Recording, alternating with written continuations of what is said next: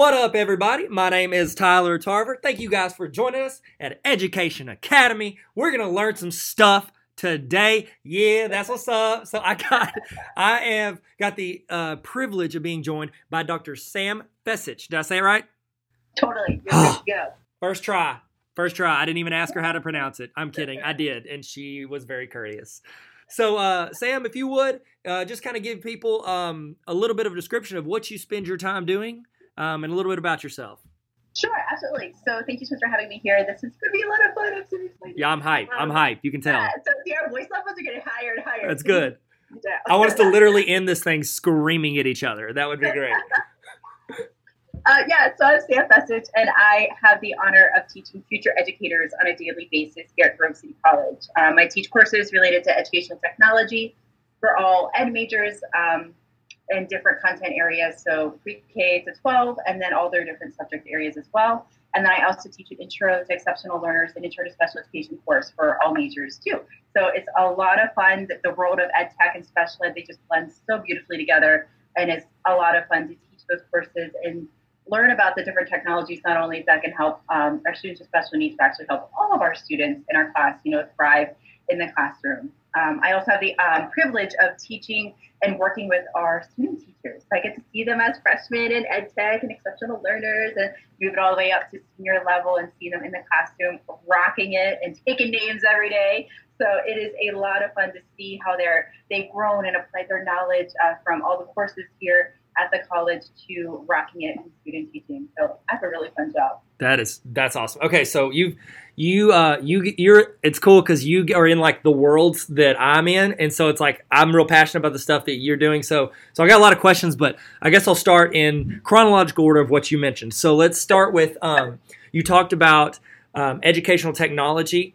Meeting the world of special education where students might need something different than the normal classroom. And so I taught just a little glimpse at some years of my life. I taught high school math, but in that it was like some inclusion classes, so different learning styles and how they learn. And I think that that's the unique thing is that so many learners, because a teacher has to teach 20 or 30 students at one time, it's not that students necessarily learn faster or slower, which there are levels, but the main thing is how they learn. And so like there's a way a teacher teaches that some students are going to learn really fast with, whereas with another teacher, they could learn really fast as well. It's just taught differently. Like it changes based on the styles. And I love technology, and I'm just rambling now. I love technology and how it can differentiate. Can you tell us a little bit about some things either you've done or taught people to do or seen people use with regards to using education, technology and education in like a special education environment? Yeah, I'd love to. So just this past Wednesday, we had Mike Tolspin from Microsoft join us, and he showed us Immersive Reader and learning tools that Microsoft has they've been running with accessibility options that are free for all of our students, for all students and teachers, and then they're not device specific, so they can be used on iOS, Mac, PC, tablet, phones, all that jazz. Yeah. So Immersive Reader is this really cool tool.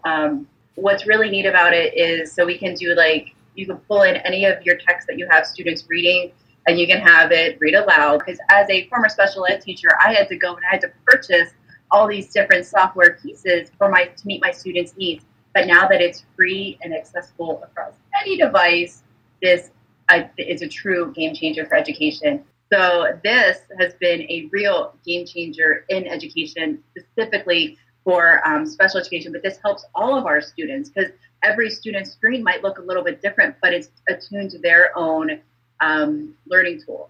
And I just think this is amazing. And it's embedded within so many of Microsoft's tools.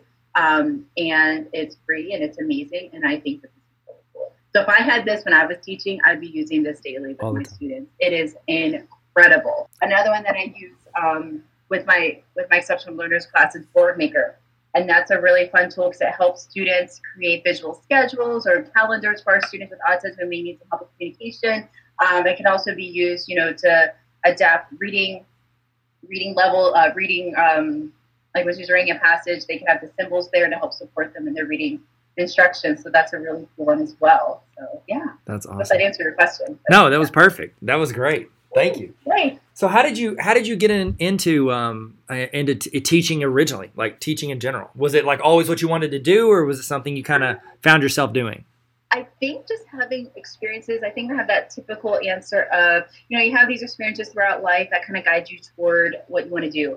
And you know, as a teenager doing all those, you know, Sunday school and all that stuff, you know, you're like, oh, I kind of like this. But I never thought I'd be a special ed teacher. Like I went to school, like I'm going to be a first grade teacher and that's all I'm going to be. And I'm going to retire. And we worked through that for so many years and it'd be wonderful and awesome. Well, like 20-year-old Sammy had no idea what she was talking about. Because so my dad called me one day and he goes, hey, Sammy, I think you should get a special ed certification. I was like, Dad, I'm never going to teach special ed. No way. Well, you know, it turns out Dad was right. And, you know, first job was teaching students with multiple disabilities. And it was incredible. I love that job. I was the teacher that pulled the smartboard out of the closet because at the time smartboards were on wheels. They were mounted to walls. And we used it every day in our class for like literacy and numbers and morning meeting. And it was just so cool to see their eyes light up and have some independence in choosing and doing things in the classroom. And then from there, it just rolled into ed tech because teachers found, well, STEM students can use technology. Surely everyone else can too. Of course they can. Anybody can. So did some coaching with that, and then, you know, stumbled into a PhD, and now I'm here teaching future teachers, and it's a great job. I really enjoy it. I love it. So that was the long and short of it. You get the cool experience of watching students through their 4 years of, you know, essentially training for this job as a teacher. What do you, what advice do you have, or what do you see, or insights do you have about young college students that are geared towards education? Sure. So, and this is what I talk a lot about in the book, but I wrote a book saying, you know, if I could go back in time and tell 20-year-old Sammy to do these things, I would do these things. But so, like, one of the things is in your general life classes, don't go with the mindset of, I'm never going to use this. This is all busy work. You have to have the mindset of, well, okay, so if I'm not going to be teaching this content to my students, maybe it's the Civil War, I'm not teaching the Civil War, that's okay. But you can look for other things in the classroom that the professor is doing, like pedagogy or group projects or looking at a rubric. Or if you are teaching, for example, the Civil War to your students, how would you teach it? How would you do it differently? How could you integrate technology to make that a little bit more engaging for our students? If the professor is using some other sort of method, what would you do differently? So looking for the meaning in how people are teaching, I think, is really important. And then, like, for assignments, I know maybe you probably had assignments in college where the professor's like, oh, write a lesson plan about XYZ topic and hand it in to me, and then I'll grade it and hand it back to you. And I remember doing those in college thinking, oh, I'm never going to need this lesson plan. I'm never going to need this unit plan. Instead of having that mindset, today we have a PLN, we have Twitter, we have Instagram with teachers that just want to help us, and they're practicing educators. So I encourage students to go out, find a practicing teacher or an educator in your field, in your subject area, in the state that you want to teach, in the grade band that you want to explore, and say, hey, you know what? I'm a pre-service teacher, and I have to write a lesson plan about third grade math, and I see you're a third grade math teacher. Is there any way I can, like, Skype in or Google Hangout, or maybe you can give me, like, a topic that you're working on next week, and I want to try writing a lesson plan for you, and maybe I can guess. I don't know. Go out there. Why not? Yeah. People want to help. Yeah. Oh, my goodness. Yeah. Just, you know, try things. Don't be afraid to be told no. Like, one of the best pieces of advice. That's the worst that could happen. They could say no, leave me alone, and then, like, mute you. Or ignore. Yeah, that's it. And that's what I remember. One of the best pieces of advice I got, this guy told me, I was talking about, oh, I want to do this, but I don't think he'll say yes. He goes, don't say no for him. You know, let them tell you no. And I love that mentality. And I think so many educators, they see, because we're so trained as people that are, you know, good at school, is you pass or you fail. A no is a fail. And so it's like, we're so afraid to hear that no. And so I love it. I hosted a conference a couple summers ago, and, you know, I'm, you know, asking for, hey, anybody want to teach any, you know, breakouts or anything like that. And this one young lady came in, and she was like, yeah, I would love to teach.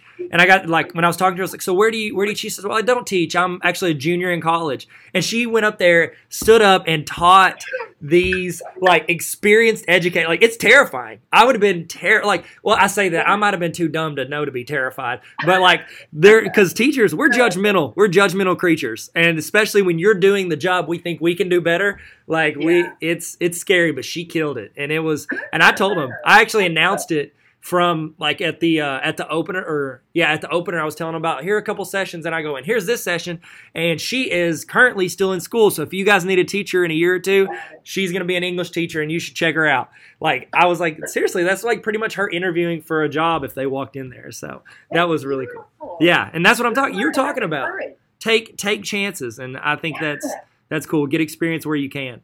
That's so cool. Don't just like go in the mindset of a class like, I need to get the A. How do I get the A? Show me how to get the A. Yes. You know?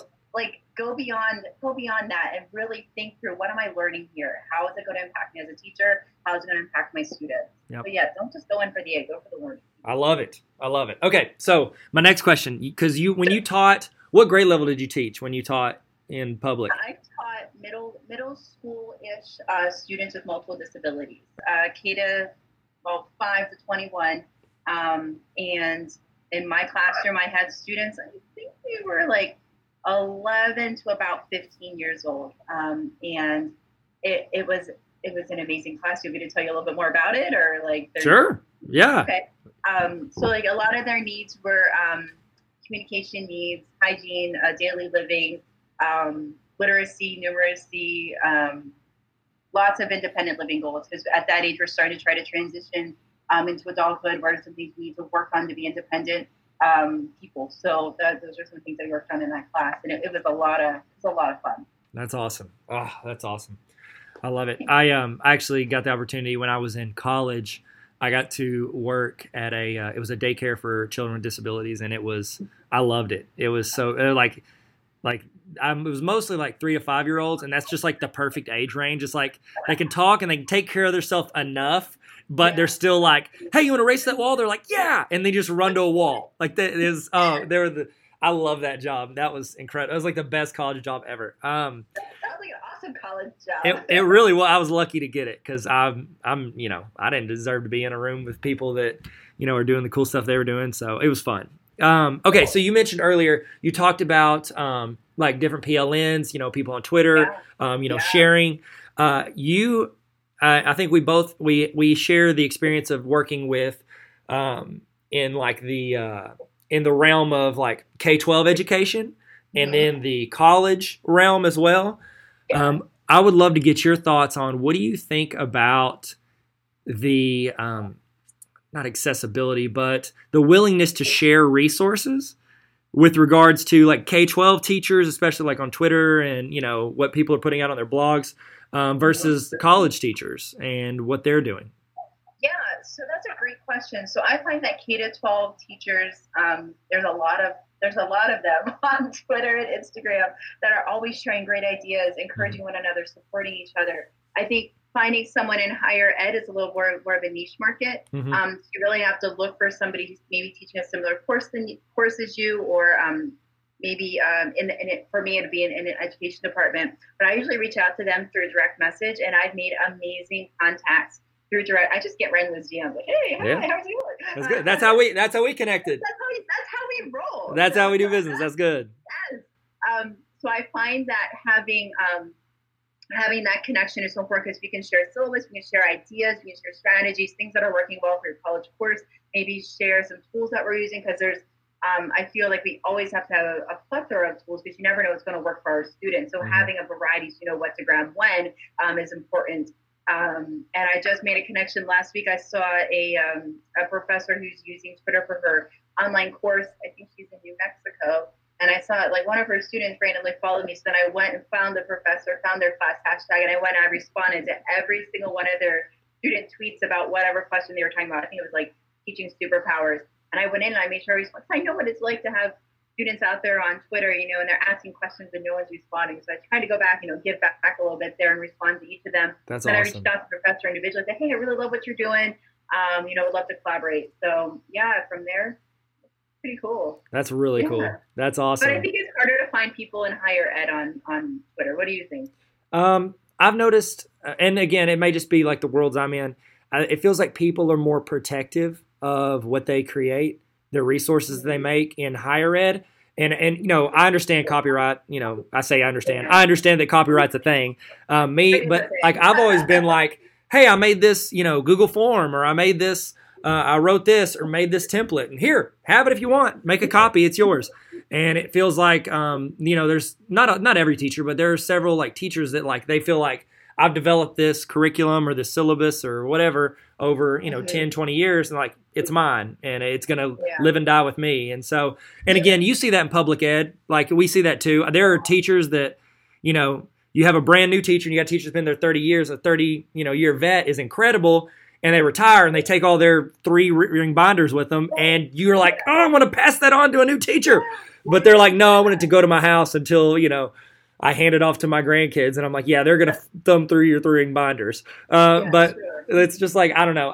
I love sharing because I feel like it makes us all better instead of these silos. And I mean, they're everywhere. It's just, I just wanted to get your thoughts on where you saw it as well. But yeah, and you're right. You got to find, it's like, you got to be more targeted with higher ed because of how specific it is. Whereas like education, it's like you hit a hashtag and you're like, oh, cool, resources.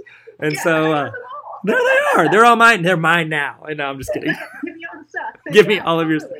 I try to give people, like if I use a resource and then like elaborate on it and then I share it, I always try to be real careful about, and I'm not the best at it, but I try to be good about saying, hey, I got this from this person originally. Like give them credit as well. Oh, absolutely. You got to give credit where credit's due. Hey, I worked from this template. I got this idea from this person. This is how I did it a little bit differently in my class, and these are the results, or whatever it may be. And I tell my students all the time, don't recreate the wheel. Somebody else did it. Just adapt it for your own needs. Edit it, tweak it, you know, whatever you need to do, and then give credit to whoever created it. Absolutely. Speaking of giving credit, you wrote a book. Talk to me about the book, EDU Magic or Edu Magic. How do you say it? Because whenever you combine Edu Magic, yeah. I like it. That's pretty cool. It rolls off the tongue real nice. That's good. It's smooth. Yeah. So the book is really cool. You know, I feel like I'm a little biased though, but yeah, it's okay. So it's all about how pre-cert teachers, future educators, teacher trainees, however you want to phrase them, they all kind of, the future of education, can really rock their college career so they can hit the ground running first year. So it talks about building that digital presence now while in college because, you know, administrators want to find you. They're going to Google you. You should have a positive professional presence online. You should be like spreading breadcrumbs of awesomeness throughout the internet. You know, why not start now? Whether it be like a bulletin board or a really cool manipulative you did or something, there's something you can post. Mm-hmm. Always something you post. Building a digital portfolio to house all the edu awesomeness that you do. Because it's nice to have it in one spot, and then you can post that, have it on your Twitter bio, have it on your Instagram bio, LinkedIn, throw a QR code on that resume with your digital portfolio. Maybe somebody will look at it. I've had students who graduated who have gotten jobs because of their digital portfolio that they've pushed out and they've advertised through social media, which is awesome to hear. Yes. It's also really good to say that in like the first week of class, like, hey guys, this thing you're going to make your freshman year, people have gotten jobs because of it, so you should do that. It talks about that idea of reaching out to a professional in the field who's in that student's content area or subject area, and finding a virtual co-op, because we talk about how cooperating teachers are, we're limited by time, we're limited by if we can drive or not, or if there's a school within walking distance. But Twitter and Instagram, we have the world at our fingertips, so why not use that? So it talks about finding connections through having a virtual co-op and making it your own type of experience, so you can do that. And of course, using technology, you know, where it fits, where it engaged, not just using it because it's shiny and cool, but actually having like meaning behind it, and that's good. And then there's other stuff in there too, but so what you're saying is everyone should go buy it. Everyone, totally, absolutely. Yes, yeah. What's fun about it is it has like stories from actual pre-service teachers. So I say my little spiel about it, and then like a pre-service teacher like says, "Yeah, this is what I did to show growth mindset," or "This is how I use Nearpod to engage and enhance my lesson for students." So that's what I really like about it. And then it has like at the end of each chapter, like practical things. Okay. You're like, all right, Sam, I read all this stuff. Now I'm going to do it. Okay. Well, actually there's actually a, so now what section, like you're like actual things you can do to do this thing that this other person did. So yeah, it's a lot of fun. It's a really quick, easy read. And, it's on Amazon. That's awesome. Yeah. Love it. So get it. Everybody go get it. Yeah. Buy two of them just in case. Yeah, right. That's what they should do. Give one to a student teacher friend. Oh, that's such a good idea. Because then nobody wants to give their stuff because they want like a big library. Look at that. See? Look at all those books. I was going to say, I am really jealous about your library. My library is on the other side of the screen. It has like one shelf of books. Oh, come on. This, I think what I do. Okay, I'll tell you my secret. Or this is not a secret. So one year I was driving a lot for work. And so I listened to like 40 books. I'm sorry. I just learned to talk today. I listened to like 40 books on audiobook, and that's cool, and I love it because I was able to do it while I was driving, you know, two things at once. But the problem was I couldn't show anybody how incredibly smart I was now. Look how much I read. Yes, and so now what I did was I would, I'll tell you this, Goodwills and yard sales. If you ever bounce into those, you walk to the book section, and you're like, oh, cool, there's that book I heard on audiobook. You buy it for $1, put it on your shelf, never opened it, but I read it, kind of. Yeah. It was read to me by the author. Yeah, absolutely, you read it. Exactly, that's the trick. That's the trick. And I love the mug collection you got going on there. Thank you. Yeah, it's a problem. I need to stop. Like I've tried to wean myself off of it, but it's that mug life, you know. You got that mug life, and that's what I feel like there's a support group for us mug lovers, you know. Yes. Also, I have to ask you, what is the gold thing behind your head? Like it's right back there. This is that. This little guy? Yeah, that, yeah. This is a replica of the 2018 NBA championship of the Golden State Warriors. I never guessed that exact thing. But, well, it's okay. I don't think most would have. One of the guys I work with, he went to a game, and it was like replica night, and they gave them these for them winning it, and he knows I'm a big fan. And so my boy hooked me up. So nice. It's worth a lot of money. It's actually a real trophy. It's not true. It's a little bitty. But yeah, it's shiny. I didn't realize how shiny it was, but yeah, it's cool.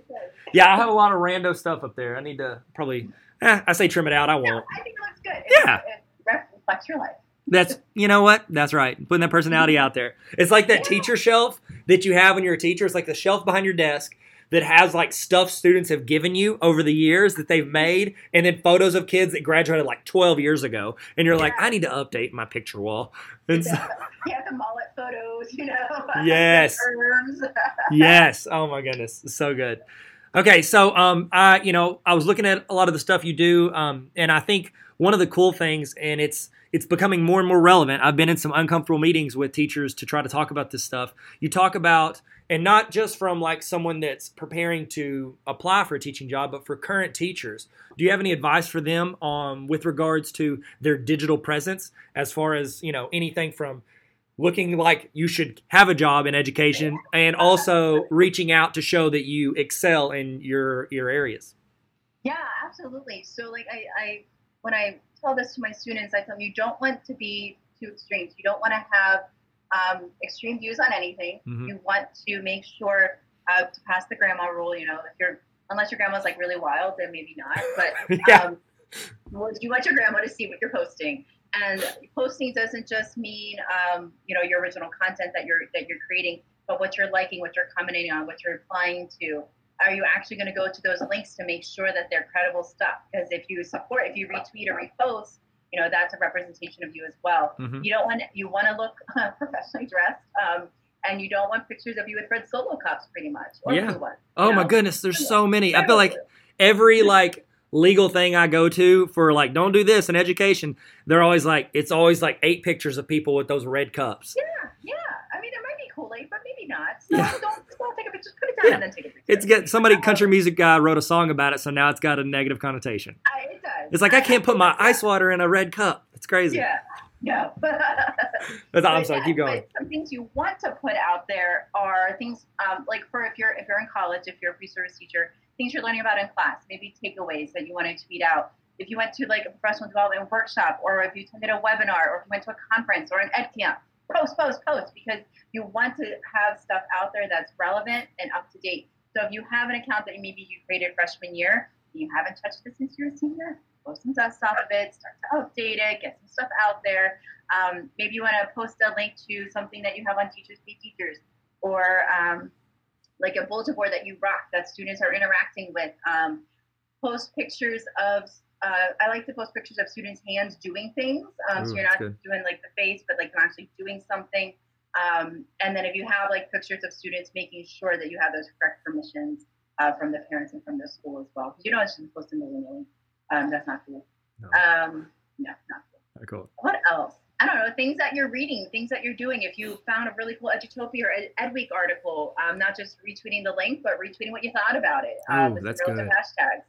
I don't know, maybe even like ask to guest post somewhere. I think that'd be really awesome too. So you start building that digital presence, that professional writing piece. I just had a student who did a webinar, no, a podcast with me like 3 weeks ago, was contacted by someone to do a guest post on his blog. So I thought that was really neat, you know, starting to get yourself out there. And then, of course, sharing that information out, too. So, yeah, so whatever you do, sharing is caring. You need to share it out and spread it wide and far. That's awesome. Yeah, because they will research. I've interviewed a ton, and first thing we do, you see the name, we're interested, we check out their social media. Yes, and that's the first thing that comes up on those Google searches is your social media. So you want to be positive, you want to be professional, and that'd be good.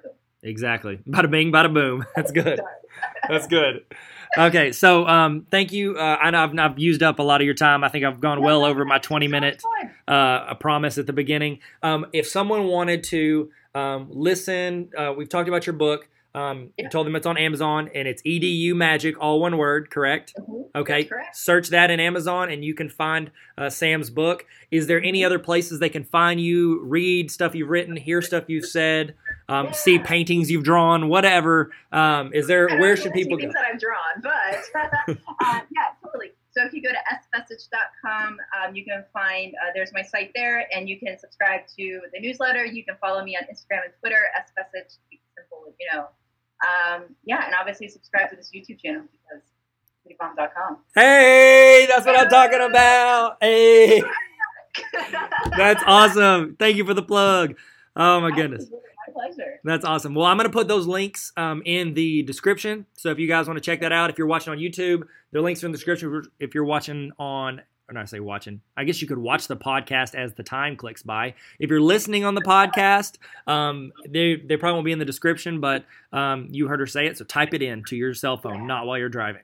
So that's great. Sam, thank you so much for being on here, and thank you guys for listening. Like, subscribe, do whatever the internet people do. Thank you guys, and see you guys next time. Peace.